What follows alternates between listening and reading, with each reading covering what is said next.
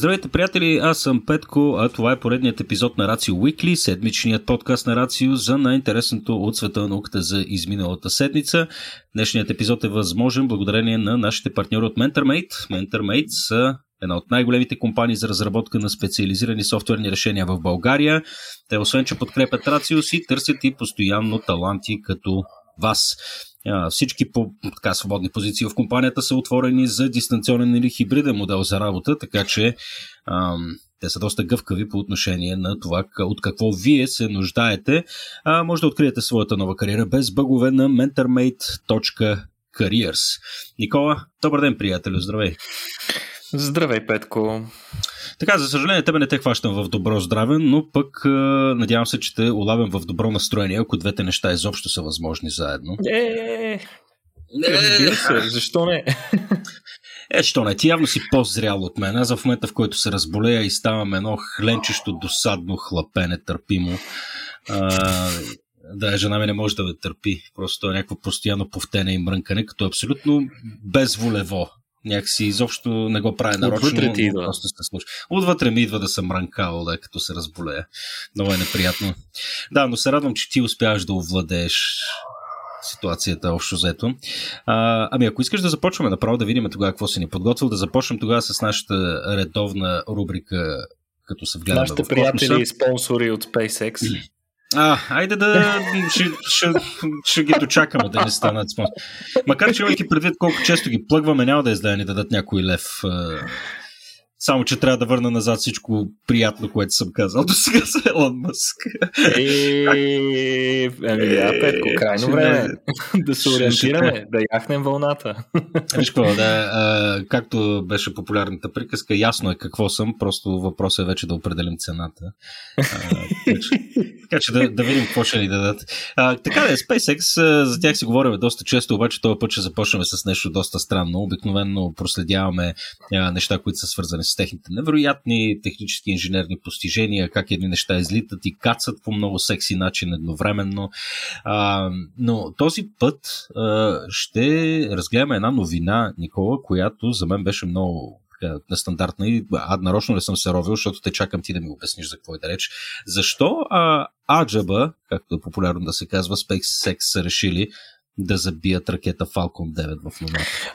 Абе, истината е, че не са го решили и така се е получило, Петко. Mm. Всъщност това беше водеща новина миналата седмица. Даже обиколи а, така да се каже, и популярните медии, включително телевизии, радиа и онлайн издания, като всички бълваха огън и жупел как парче от ракетата на SpaceX, една, една от Falcon 9 ракетите, ще се очаква да се блъсне в Луната.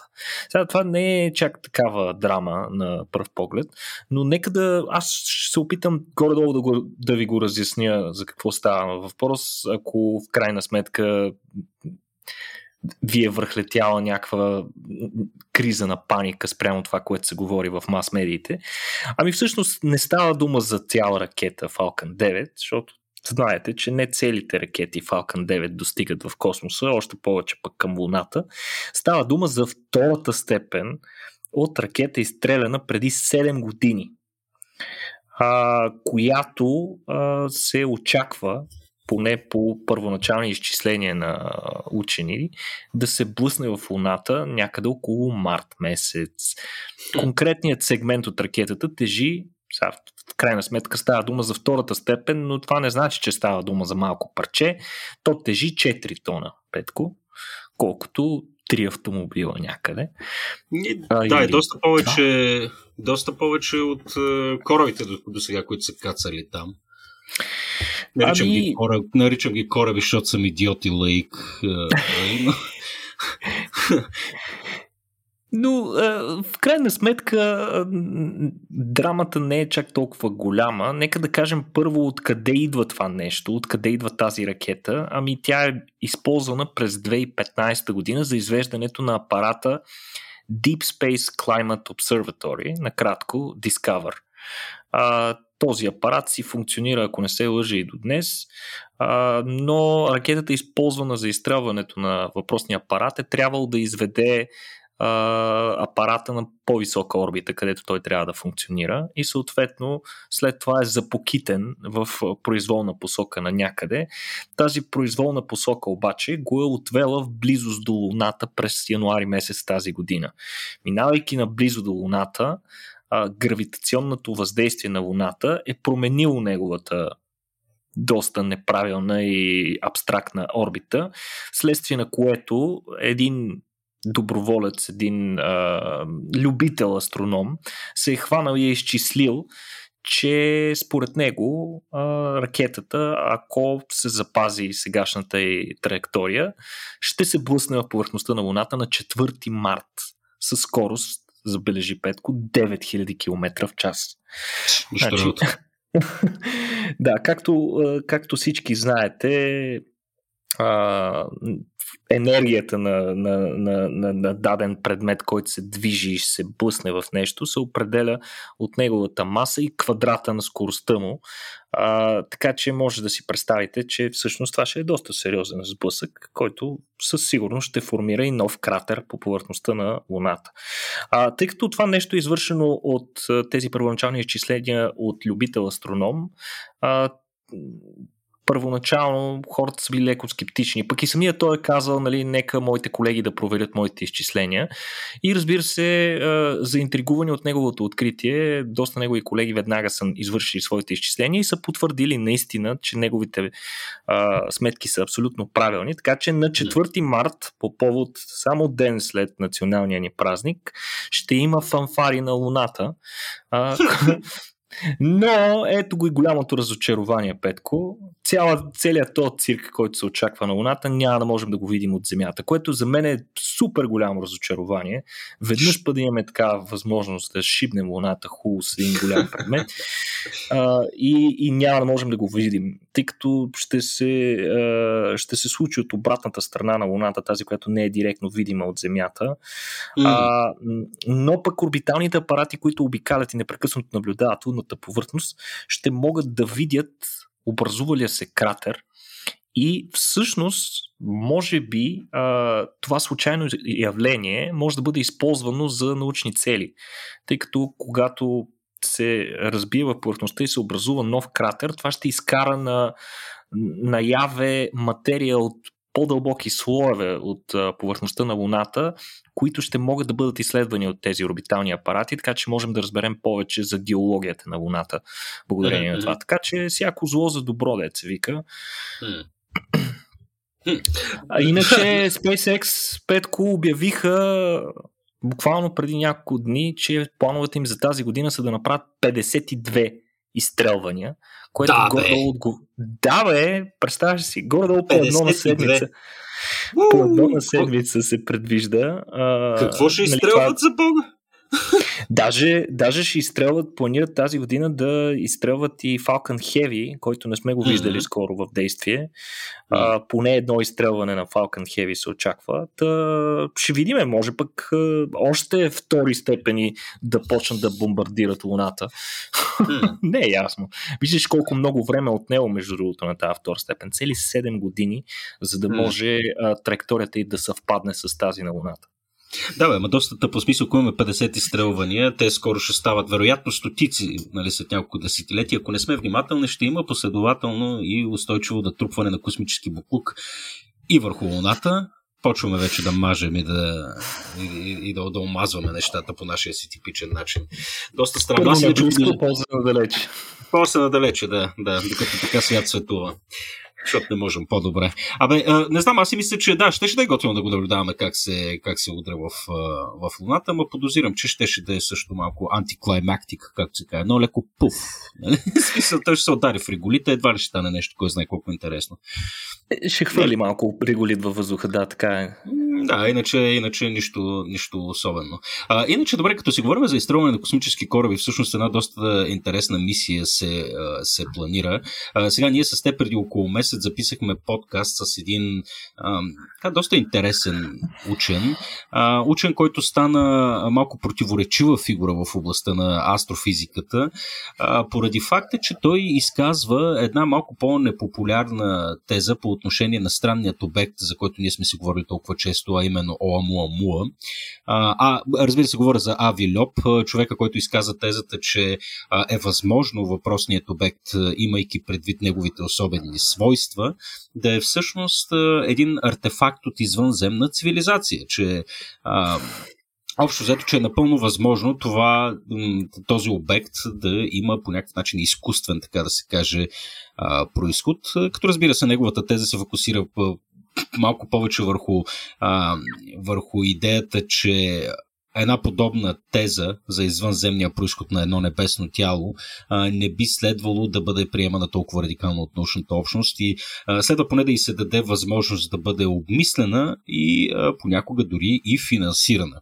Та, това интервю, което ние направихме с него, то ще бъде валидно, така валидно, налично съвсем скоро, все още го обработваме. Да, да. Точно така, така че... в, рамките, в рамките на месеца на тъмнината, който се очертава през февруари. Мисля, че да. на 17 февруари беше планирана премиерата. Ако не е тогава е някъде около тази дата. Много интересно интервю се получи. Между mm-hmm. другото, Ави Льоп се оказа, че има български корени, което беше голяма изненада и за двама ни с Петко. От Хасково. От Хасково. Той е част от станалата печално известна напоследък Хасковска мафия. Явно там, кой, кой ще е от Хасково е от там. А, така да, да, очаквайте наистина този разговор, тъй като беше наистина много интересен. Освен, че си говорим за самия обект, си говорим и а, а, така за културата която в момента гравитира в академичната общност. Постарахме се естествено с Никола да не заемаме никакви позиции. Всеки от нас си има, си има своето мнение по въпроса, както за ОАМУАМУА, така и за реакциите срещу тезите, които Ави, Ави Льоп изказа. Стараем се да бъдем максимално неутрални и оставяме на вас да, така, да заемете своя собствена позиция. А, във всеки случай, интересното тук е, че а, една потенциална мисия, която а, да обследва малко по-добре Оамуамуа, тъй, защото да докаже, аджаба, това е естествен или изкуствен происход, а, има това небесно тяло, а, поне по времето, когато разговаряхме с него, не беше нещо, което беше в пайплайна. Имаше една организация, която беше създадена за да, за да се опитат а, така, да, да получат финансиране одобрение за една подобна мисия. Но сега разбирам, Никола, че всъщност а, подобна, подобна мисия си е, абсолютно си е в, а, в пайплайна и че е възможно да си достигне ОАМО до 2028. Искаш ли да ни разкажеш за какво става въпрос? А, тук по-скоро идеята, както вече споменахме, Ави Льоп е един от най-отявлените почитатели на идеята, че въпросният обект е имал извънземен происход или поне имат подобна вероятност и си заслужава ние да се опитваме да, да го настигнем и да го разгледаме. Най-малкото той проявява доста необичайни свойства, освен факта, че реално първият първият междузвезден посетител, в който сме успели да засечеме с помощта на нашите уреди. А, освен това, той има и доста необичайно поведение, тъй като при а, така, при процеса си на отдалечаване вече, той съвсем леко така закачи и премина през Слънчевата система. Сега в момента той активно се отдалечава от нея. А, Та той увеличи скоростта си, което е много необичайно. Не можем да разберем каква е причината за тази допълнителна тяга, откъде идва. Освен това, той има много необичайна форма, така издължена, която не е най-типичното за космически обекти с подобен размер. Освен това и имаше и редица необичайности в неговото албедо, т.е. способността му да отразява светлината. Така че има доста странности около този обект и трябва да се съгласиме, че с Авилоп, независимо какво се окаже този обект, при всички случаи ние ще научим нещо ново. Нещо ново, както за, а, за космическите обекти като цяло, така и за космическите обекти с происход извън нашата Слънчева система, които нямаме, не може да се каже, че имаме възможност да наблюдаваме всеки ден.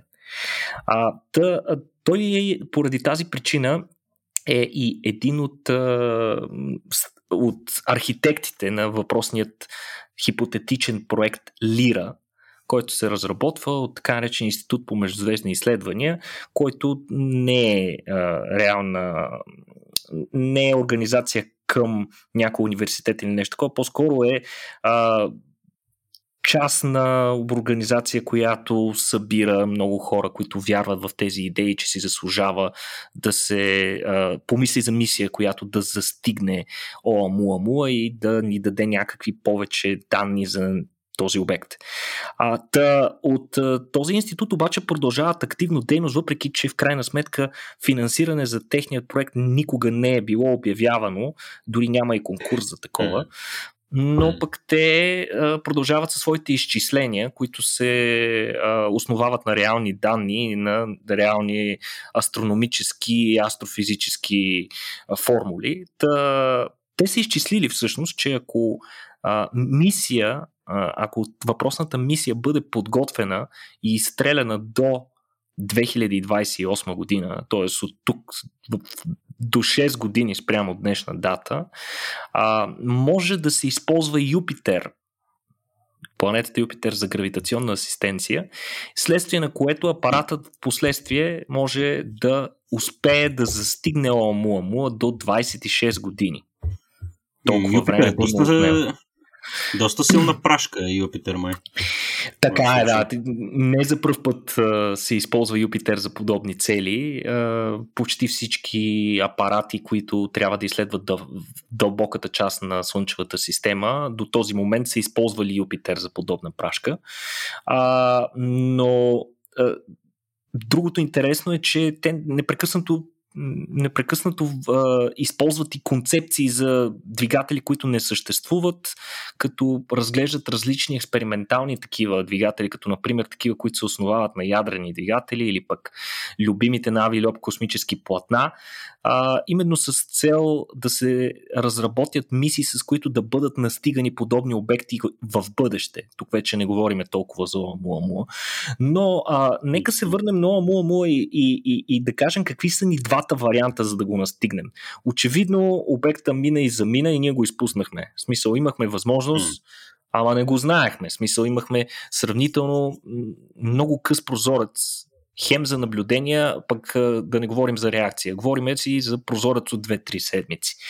А, Изпуснахме го, обекта се отдалечава в момента, не съм сигурен до каква, на какво разстояние е в момента от нас, но той си заминава, тъй да се каже. Движи се вече, отдалечавайки се от Слънчевата система. А, имаме два варианта, по които можем да действаме. Първият вариант е да се използва така наречената а, гравитационна асистенция с Слънцето или Solar Orbit Maneuver се води. Тази асистенция включва три етапа. Първият етап, след като се изстреля въпросния апарат от Земята, той се отдалечава от Земята, след което се връща към нея и използва самата ни планета за гравитационна асистенция, т.е поема малко енергия и съответно повишава скоростта си, използвайки а, енергията на Земята. И идеята е максимално да се отдалечи обекта от Слънцето и съответно от Земята. В, достигайки тази най-крайна точка, т.е. най-далечната си от Слънцето точка, влизаме във втория етап, където апарат трябва много рязко да се забави, много рязко да забави скоростта си, при което той буквално ще започне да пада навътре към Слънчевата система, т.е. към Слънцето. А в третият етап, вече достигайки най-близката точка до Слънцето, или така наречения перихелий, което ще бъде някъде между, между 3 и 10 слънчеви радиуса разстояние от Слънчевата повърхност, тогава обекта ще се движи най-бързо, с най-висока скорост, тогава трябва отново да се активират неговите двигатели, за да му дадат един допълнителен тласък. И това буквално ще го изстреля като тапа от Слънчевата система и по посока на Оамуамуа, където евентуално в един, един ден може да го настигне. Сега, в случая идеята е да се използва Юпитер във втората стъпка. Това е като модификация на този първи вариант. Тоест във втората стъпка, където трябваше да се забавим и да почнем да падаме към Слънцето. Обикновено използваме Юпитер, за да се ускорим или за да променим посоката на някакъв апарат. В случая ние ще трябва да го използваме, за да забавим скоростта на апарата, а, което е значително по-ефективно и съответно би използвало по-малко гориво. Т.е. можем да изпратим малко по-голяма проба в този случай. Но подобно нещо не е правено до сега. В смисъл това е изцяло теоретично, но теория би трябвало да, да може да се случи нормално, но никога не сме го правили. Освен това, много голям проблем на този вариант е, че в стъпка 3, най-близкото преминаване до Слънцето, 3 до 10 слънчеви радиуса, пак не е много малко разстояние. И смисъл, температурата там ще е чудовищно висока. И поради тази причина апарата вероятно ще се загрее много. И затова, за да го предпазим него и оборудването на борда, трябва да се използва много специален щит, който щит, разбира се, би коствал допълнителна маса. С такъв щит, например, оборудван апарата Паркър, който наскоро mm. премина през Слънчевата корона. Но тези щитове, Петко, са много дебели и тежки. Колкото yeah. са по-тежки, толкова по-малка скорост ще можем да придадем на обекта и съответно по-трудно ще може да настигне Оамуамуа. Mm. Затова учените са измислили втори вариант. Втория вариант е да се използва Юпитер по стандартния начин, за да се увеличи скоростта на апарата, без изобщо да използваме а, Слънцето. Като за целта обаче, освен Юпитер, ще ползваме и още няколко планети. Тоест ще използваме няколко гравитационни асистенции от други тела. Като mm-hmm. първо, първото такова тяло ще бъде Венера, после отново Земята, после след още една, след още една голяма орбита елиптична, още веднъж гравитационна асистенция с Земята и чак след това към, а, към Юпитер. Като а, в следствие на това, нали, разбираш, Юпитер е голяма планета, но не е Слънцето. Да. А, тоест, ние няма да можем да постигнем толкова висока скорост, колкото при първия вариант на тази маневра, но пък няма да имаме нужда да използваме толкова тежък а, а, слънчев щит mm. и освен това няма да съществува риска пробата да ни се стопи. Да. И, и интересното е, че а, планетите, просто Юпитер така ще ни дойде а, през 2028 година по такъв начин, че това е най-подходящия момент ние да го използваме за подобна маневра. Тоест, трябва да, ако ще, ако ще настигаме Оамуамуа, това ни е последния шанс. И ако го направим и всичко протече по план и изчисленията съответно на учените са верни, вероятно можем да настигнем апарата през до 2054 година, да настигнем Оамуамуа. Много бе. Еми, много, Петко, ама знаеш, интересните неща искат търпение. А, друго, друго голямо предимство на, на втория вариант с използване само на Юпитер е факта, че а, в крайна сметка а, скоростта, която ще придадем на апарата, е по-ниска, отколкото ако използваме а, гравитационна асистенция от Слънцето. Какво значи това? Тъй като а, като говорим да изпратим апарат към Оамуамуа, нека да не се заблуждаваме. Въпросният, а, въпросният космически обект, както казах, се отдалечава с главозамайваща се скорост от нас. Единственият ни шанс ние да го настигнем е да постигнем по-висока скорост от него, за да го застигнем. Обаче това никога не, в случая не сме изобщо говорили за орбитиране около него, а, взимане на проби, изпращане на капсули и така нататък. Това, което ще се случи, Петко, е, че ще изпратим един куршум, който ще премине много бързо към покрай Оамуамуа и ще си замине. Тоест, ние имаме практически един единствен шанс да направим снимки, които да изпратим в последствие на Земята и да разгледаме аджиба какво е било това нещо. А, съответно, колкото по-ниска е скоростта, с която минаваме покрай него, толкова повече снимки ще можем да направим. И е, затова да. това също е доста смислено звучи. Хем е по-малък риска за апарата, хем ще може повече работа да свърши за частите от секундата, с които той ще се размине с Оамуамуа. Mm. А, разбира се, това всичко продължава да бъде изцяло теоретично. Ави Льоп и неговия екип никога не са намерили, както казах, необходимото финансиране. Подобно нещо ще изисква доста сериозно финансиране. Със сигурност няма да бъде най-скъпата мисия, която сме правили, но ще бъде от по-скъпите. И а, моето лично мнение е, че по-скоро този обект ще го пропуснем, ще чакаме следващия. Някой, ако е чел романите на Артър Кларк, там извънземните много удобно ни изпращат пращаха на определени периоди по един такъв посетител. Надявам се, ако такъв е случай и сега, нали, да ни изпратят още един. Да не се да не се пестят много много, защото за това просто не бяхме готови, Петко. Сега ще ни извиняват, ама... Да. Ами да се надяваме, че този път ще сме, ще сме наистина готови. Сега ще има доста по-сериозни апарати и ам, кажи го да е, телескопи, които да гледат към небето, така че надявам се, че ще успеем да го ловим на време. Въпросът е да имаме, както ти каза, теоретична или поне концептуална подготовка за това какво трябва да се направи, за да може да го хванеме бързо. тук ви сме направили най-голямото откритие в историята на човечеството точно по този начин, но истината е, че едва ли, няма какво да се лъжим. Добре, ами Никола, с теб продължаваме след тази кратка пауза, в която отново ще чуем медения гласец на Васко Лозанов.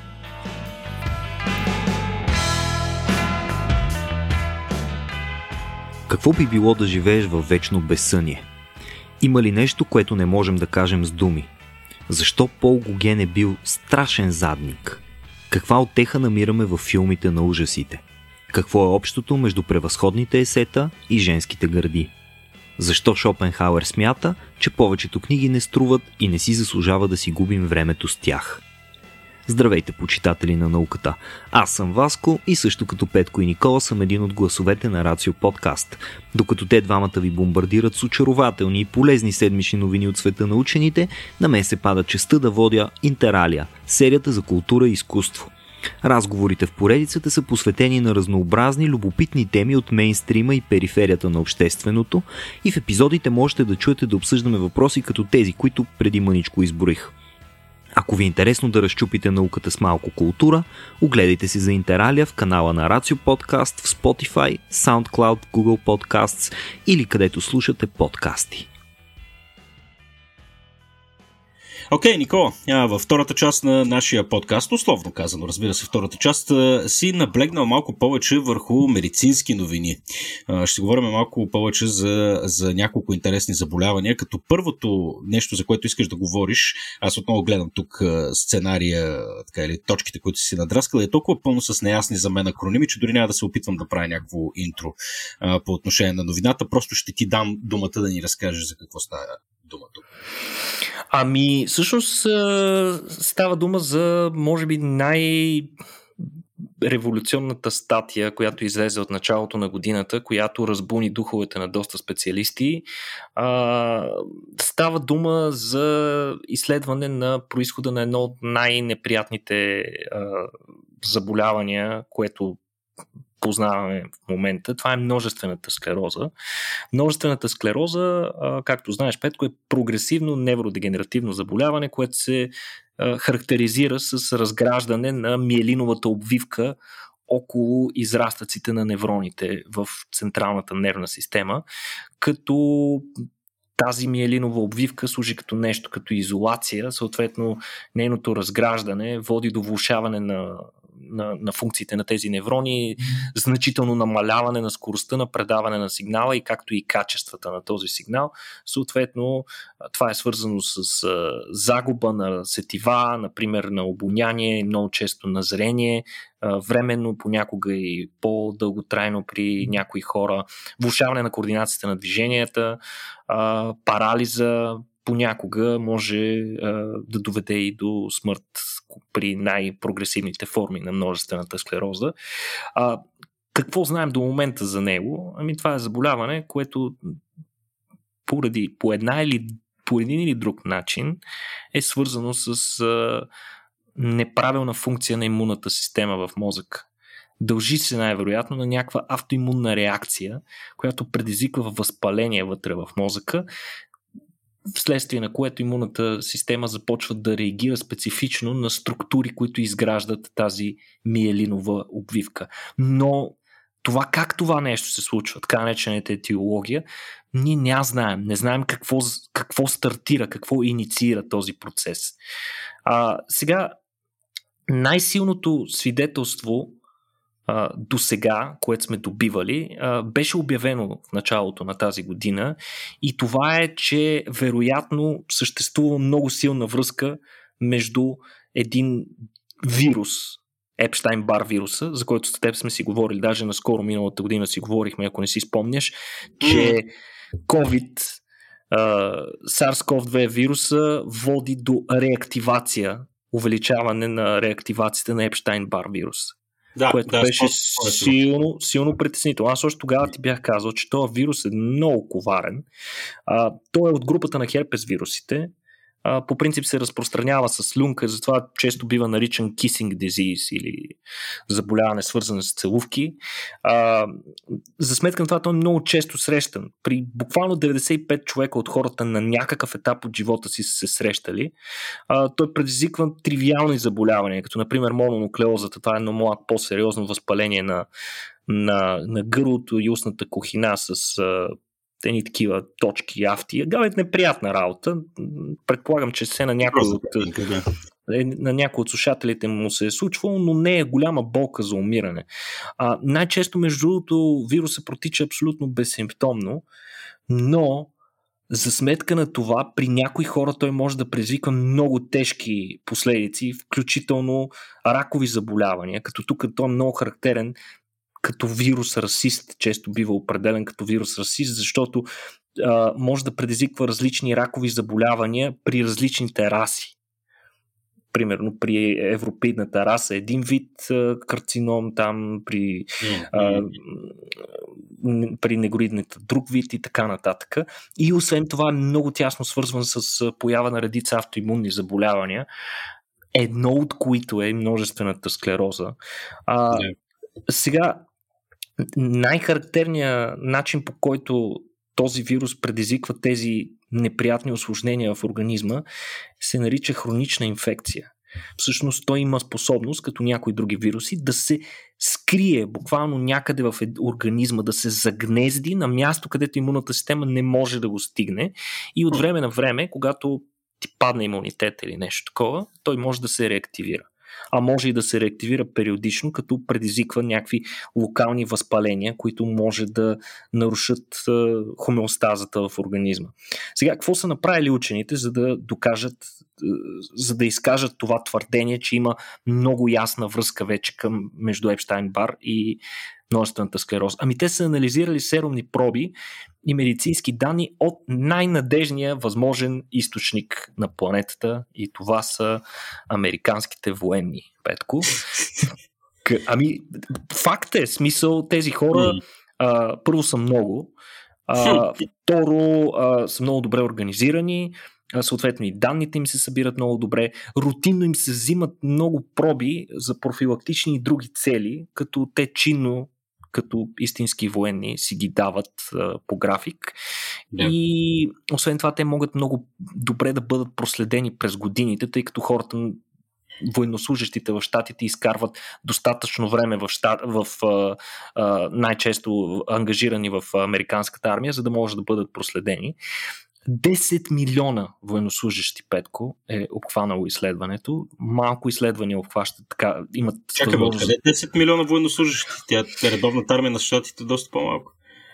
Ами, те са ги обхващали периодично, смисъл а, тези, които се пенсионират, идват нови след тях и така нататък и така нататък.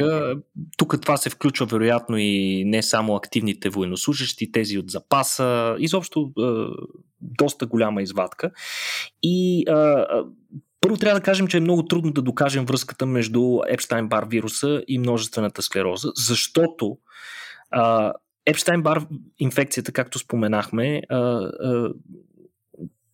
много хора, повечето хора на планетата са се срещали с вируса и те го правят на много ранен етап от живота си, много рано се срещат с него. Mm. А пък първите симптоми на множествената склероза са доста по-късно. Минимум десетилетие по-късно. А, но а, хубавото на тези проби, които а, са разполагали учените е, че те са били много, буквално 62 милиона проби са разполагали от тези 10 милиона човека, mm-hmm. които са взимани на определени интервали от време, така че ти можеш да видиш а, буквално а, как се развиват нещата при различните хора. И сега yeah. учени това, което са установили и доказали, е, че от техните данни изглежда, че че инфекция с Епштайн-Бар вируса повишава вероятността за развитие на, множеств, на множествената склероза 82 пъти. Това не е малко. Това не, не е малко и е, може би, най-силната подобна връзка установявана някога, като учените специално са сравнили и а, дали, има подобни, дали има подобни показатели спрямо други вируси и не са установени подобни зависимости с толкова много пъти а, разлика в предразположеността. А, освен това, учените са установили и а, един биомаркер на невродегенерация, който също се повишава след засичане на инфекция от Епштайн-Бар вируса за първ път, като mm-hmm. този биомаркер сам по себе си е нещо като, представи си го като признак на нараняване на мозъка преди да се развие множествена склероза. Mm-hmm. Това не е непременно, не означава непременно, че при този човек, при който този маркер е повишен, че развие множествена склероза, но означава, че вече нещо се случва в мозъка му, което може да го предразположи към това. Mm. Така че ученици имали чудесната възможност да видят как се развиват нещата при хора, които са били вече са срещали с Епштайн-Бар вируса и такива, които като са поступили в армията, още не са се срещнали, но с течение на службата си са се срещнали с него, а някои от тях последствие са развили множествена склероза, което е страхотно. Наистина това е, както казах, няколко пъти го отбелязвам, рядка възможност да имаш толкова огромна извадка. Да. А, Иначе, а, както споменахме, това е наистина най-убедителната асоциация до сега. Очевидно, че този вирус, а, който многократно е бил а, многократно е бил неглижиран, да го кажем, като просто нещо тривиално, като нормалните херпес вируси, може би а, е, е доста, се, доста сериозни проблеми ни създава без да го забелязваме, просто заради факта, че а, просто е под нивото на радара ни до този момент са се случвали тези неща. Но въпреки това остават още доста неясноти. Например, както споменахме, 95 човека от хората се рано или късно се инфектират с този вирус. Някои чу хора да. по няколко пъти. И тук е логичният въпрос. Добре, тогава защо множествената склероза е толкова рядка? Колко рядка? Ами едва 0,03 процента от населението развиват множествена склероза, даже и по-малко. На различните места е различно, но средното е горе-долу толкова. При толкова високо заразяване с Епштайн бар е малко странно, но едва ли, едва ли Епштайн бар вирус е единствения фактор. Очевидно и други фактори играят роля, като например генетични, индивидуални фактори, фактори на средата и така нататък, но изглежда, че един от основните тригери остава тази инфекция с въпросния вирус. Да.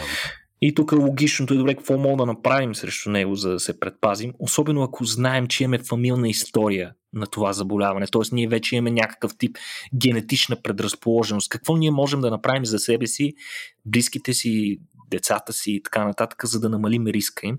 Ами в момента нищо не можем да направим, но това може би един ден ще се промени, тъй като от компанията Модерна, която ни е добре известна покрай тяхната вакцина за COVID, искат да използват същата технология, за да разработят вакцина и срещу Епштайн Бар. Това до момента мисля, че са правени някакви опити, но отдавна са зарязани. Няма реално работеща вакцина срещу Епштайн Бар вирус.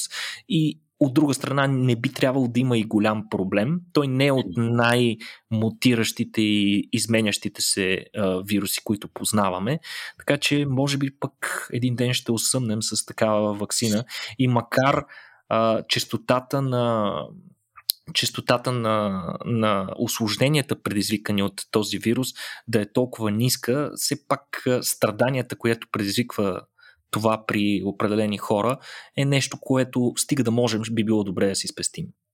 Естествено, да. Това, което е най-вбесяващото е наистина колко мултифакторен е генезиса на всяко едно заболяване. В смисъл, да, има заболявания, които може да ги, нали, да посочиш точно кой е тригъра да, за определени неща, но за повечето, както ти каза, си е истински пъзъл за решаване. Във всеки случай, дори един от факторите да елиминираш, пак си е, пак си е нещо. Хм.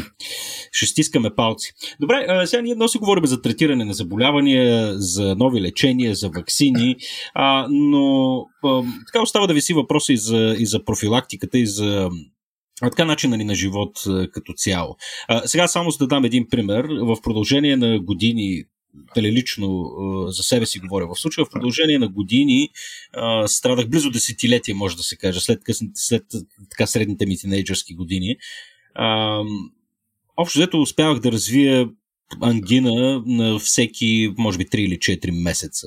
Нямах представа какво се случва, но тотален, тотален колапс. В, един, в един момент, даже преди няколко години, си бях на смъртен одар едва ли не, ще да се пукна от ангина, човече. И нали, това пък допълнително придружено с така постоянни, изключително дразнещи хремички, синусити и така. Общо взето бях си болнав. И не знам, съвсем случайно преди няколко години 3-4, ако трябва да бъда точен, реших да си направя кръвен тест там, да си направя цяла пълна картина. И а, видях в ценоразписа изследване за витамин D. Викам, бе, я дай да видим какво, какво става тук. И аз още тогава си суплементирах с някакви хапчета витамин D. Та се оказа, че съм с... Сега не мога да ти кажа точните стойности колко са, но бях на границата, бях на долната граница, докато суплементирах витамин, витамин D. Сиреч, да, сиреч бях... Явно организма ми доста, доста зле се справя с това да произвежда витамин D. А, естествено, след това какво стана? Вигантолче покрай децата, знаем ги капките Вигантол, които са така много концентрирано съдържание на витамин D. Mm-hmm. А, започнах да се профилактирам. А, мисля, че приемах до около 5000 IU на ден или нещо, нещо такова. И трябва да ти кажа, че откакто редовно си вземам вигантол, 2-3 капки дневно, дали, когато се сетя. А, нещата са коренно различни. От 4 години не съм боледувал, като изключим covid И, естествено, дребните тук настинчици, които хващам от децата, са, нали, продължават да са доста досадни, но съм намалил заболяванията си с 90% близо, само заради единия витамин D. Та, какво става тук, бе, Никола? Дай си поговорим за витамин D малко. Ами, твоите наблюдения се споделят и от научната общност в интерес на истината и подобна зависимост е уловена отдавна. Най-вече в индустриализирания свят се наблюдава въпросно нещо, въпросното нещо и това е един хроничен недостиг в цялата популация почти на витамин D. А, това дали се дължи на намаленото излагане на слънце или пък просто факта, че повечето цивилизовани държави се разполагат в части на планетата, където няма непрекъснато слънце, не е много ясно. В интерес на истината, един конкретен компонент на, на слънчевата светлина в диапазона на УВБ лъчите е това, което способства ензима, който, който mm. генерира нов витамин D. А, така че а, има, доколкото знам, мисля, че солариумите, а, повечето от тях са с доста УВБ, така mm-hmm. че тук малко необичайно принцип не бих го казал, а и не, не ме разбирайте погрешно, не препоръчвам солариумите като начин за набавяне на витамин D, но е някаква форма на альтернатива в случай, че нямате друг вариант или пък би могло да се комбинира с а, суплементацията, за която и Петко каза, нали? Mm. приемането на допълнително количество витамин D.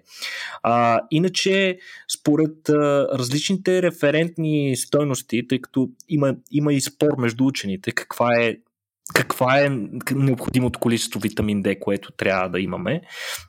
А, според различните референтни стойности, между 30 и 60% от населението имат някаква форма на недостатъчност, като като а, 8 до 10% при тях има изразен дефицит, при който вече имаш а, загуба на функции и други проблеми, които се натрупват. Mm. Сега конкретното изследване, за което исках да разкажа, а, е свързано с това, че учените са установили, че витамин D, приема на витамин D, понижава риска и от автоимунни заболявания, особено при хора над 50 години. Извинявам се. Та, за, за, за тези ефекти на витамин D се говори от много отдавна, но до сега не беше доказвано. И всъщност учените са направили едно изследване с 26 000 участника, Всичките са били над 50 години, като половината от тях са им е дадено плацебо, на другата половина витамин D. Изследвали са ги в продължение на 5 години след това, mm. като са търсили прояви на характерните а, за за тази възраст. Тази възраст горе-долу имунната ни система започва да остарява и започват да се проявяват различни такива нейни аномалии. В това число е автоимунни заболявания, конкретно ревматоиден артрит, някои тироидити, псориазис и други такива автоимунни заболявания. А, на тези, които получават витамин D, им се е давало 2000 международни единици на ден, при условие, че препоръчителният примен е само 400. Тоест доста по-високо количество. За компенсация един вид приема се, че те вече имат някакъв дефицит. И какво са наблюдавали учените? 22% намаление на автоимунните заболявания при тези хора. Така че това е абсолютно логична, нормална, лесна и ефтина профилактика срещу mm. тези иначе доста скъпи и нелечими заболявания. Автоимунните заболявания обикновено веднъж като възникнат, те повечето от тях са абсолютно нелечими, могат само да се поддържат, освен това за някои от тях медикаменти са много скъпи, доста травматични, някои от тях са инвалидизиращи. Така че, а, както и в предишния случай с множествената склероза, а, ако можем да направим нещо, за да намалим страданието на тези хора, би било, би било чудесно. Иначе, витамин D, който приемаш, вигантолчето, за което каза, а, това не е активната форма на витамина. Всъщност витамина се преобразува в тялото си в, дру, в друго съединение, което се нарича калци, калцифедиол а, или 25 карбокси витамин D3, иначе казано на 25-то място от сложната молекула на витамина се добавя една хидроксилна група или OH, известна докато бяхме в, докато учихме химия в училище. А, какво прави витамин D и що е толкова важен, че като го няма, почват такива проблеми? Ами всъщност витамин D всички го свързвате с калция и това е защото той променя начина по който работят депата на калций в организма, в костите ни основно. И а, намалява увеличава костната плътност, увеличава устойчивостта на костите и освен това способства този калций да бъде използван адекватно от останалата част от клетките, тъй като той не се използва само за заздравяване на, на кости, има и други функции. Освен mm-hmm. това, самите имунни клетки имат рецептори за витамин D. Те са така наречените ядрени рецептори. Те не са по повърхността на клетката, да. а са вътре в ядрото, тъй като витамин D е масно разтворим витамин той може да влиза през мембраната на клетката и директно да отиде вътре в ядрото, където се намира генетичната информация. За тази генетична информация има хванати а, специфични белтъчни молекули, които се наричат ядрени рецептори и буквално витамина се връзва с, с тях и променя цялата ти генна експресия. А, не се знае точния механизъм по който работи витамин D по отношение на предотвратяване на автоимунните заболявания, но вероятният механизъм е свързан с промяна на поведението и агресивността на, на имунните клетки, като се намалява а, интензивността и продължителността на възпалителните процеси. И съответно в случай на някакво възпаление, то много бързо изчезва и преминава в регенерация. Докато когато няма достатъчно витамин D, това възпаление съществува твърде дълго време и може да се наблюдава увреждане на структури. Иначе, вече споменахме, витамин D е масно разтворим витамин, групата на масно разтворимите витамини, т.е. това са витамини, много внимателно го казвам, това са витамини, с които може да се предозира. Другите витамини, като витамин С, витамин Б, не са така. С тях, като приемете повече, това, което се случва че излишното количество го отделяте с изпражненията и с урината.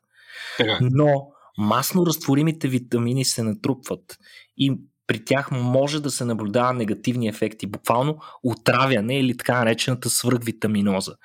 Кога е наблюдавано това, между много интересно, Ами, най-тежките отравяния с витамин D са наблюдавани при инуити, които, примерно, когато убият бяла мечка и изядат черния дроб, обикновено могат да се натровят и дори да умрат от какво умират? Ами всъщност дроба на черната, на, на, на бялата мечка, която всъщност е черна, как сме си говорили друг път, но а, дроба, черният дроб на, на бялата мечка, която е а, тя е на, на върха на хранителната верига в, на севера. И, и в нейния черен дроб се натрупват толкова огромни количества витамин D, Петко, че а, който ги яде буквално малко количество, в смисъл няколко парчета черен дроб са достатъчни, за да се за да се натроби с витамин D. Много интересно. Иначе, по принцип, черният дроп от други животни е чудесен източник на витамин D. А, затова редица диетолози предписват, че е чудесно, чудесна възможност, нали, вместо да се суплементирате, поне веднъж седмицата да ядете някакъв черен дроп на друго животно. Но не и на хищник. Не дейте на хищник, защото е малко по-деликатна е ситуацията, като с бялата мечка. Добре, да какво количество се съдържа аджаба в този дроп? Защото аз съм сигурен, че, че приемам повече витамин D, отколкото е препоръчителната доза. За сега не наблюдавам някакви ефекти. Говори си за еднократно поглъщане на голямо количество витамин D. Еднократно или... остро. Еднократно остро поглъщане еднократно на голямо okay. количество, да. Okay, въпросът, да, въпросът е, че той може да се разтвори в масните депа в организма и да, и да увреди и да, и, и да продължи да ни уврежда дълго време след това. Смисъл. Mm. За да ми трябва да внимавам, това ми казваш. Ами не, с суплементи много трудно може да се постигне това. Смисъл, това, което ти говоря с черния дроп на бялата мечка е примерно mm. да си излееш аналог на това да си излееш 10 опаковки вигантол в устата сега. Аха, аха, аха. Добре, не трябва да се притеснявам вече. Във всеки случай, наистина, е, като добра, като, като препоръка, всъщност, не знам доколко може да си позволим изобщо да правим препоръка, но ти го каза. Всъщност има системен недостиг на витамин D в почти всички хора, които се намират в северното полукълбо.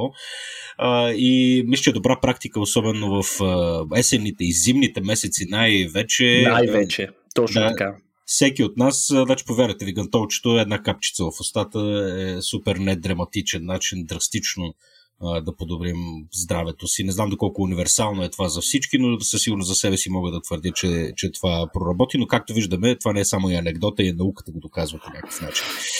Чудесно. А, ми, Никола, благодаря ти много, приятели. Ти не те знам как си с витамин D, но в момента не си в много добра физическа кондиция. Надявам се а, така лекичко да премине така, болестта, да се почувстваш много бързо, много по-добре и ти благодаря за устойчивостта и усилието, което положи днес, въпреки че кашляш и си тотална mm. Да.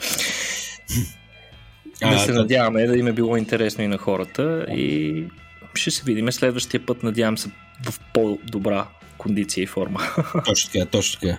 Ами, добре, Никола, те те изпращам да си почиваш, към вас, скъпи приятели, едни огромни благодарности за това, че ни слушате и така с, с един призив, ако искате да продължите да ни слушате, може да ни подкрепите, разбира се, само ако желаете в сайта patreon.com наклона черта RACIO.BG или да проверите нашите партньори от MentorMate на сайта MentorMate Careers, mentormate.careers. Те си търсят таланти като вас, така че ако ви се работи в софтуерна компания, имате най-вече умението да, да, да се справяте с тези задачи. Един от хубавите начини, по които може да ни подкрепите, е като, подкрепите, като подкрепяте и нашите партньори. Това беше от всичко от нас за днес. До следващия път. Чао!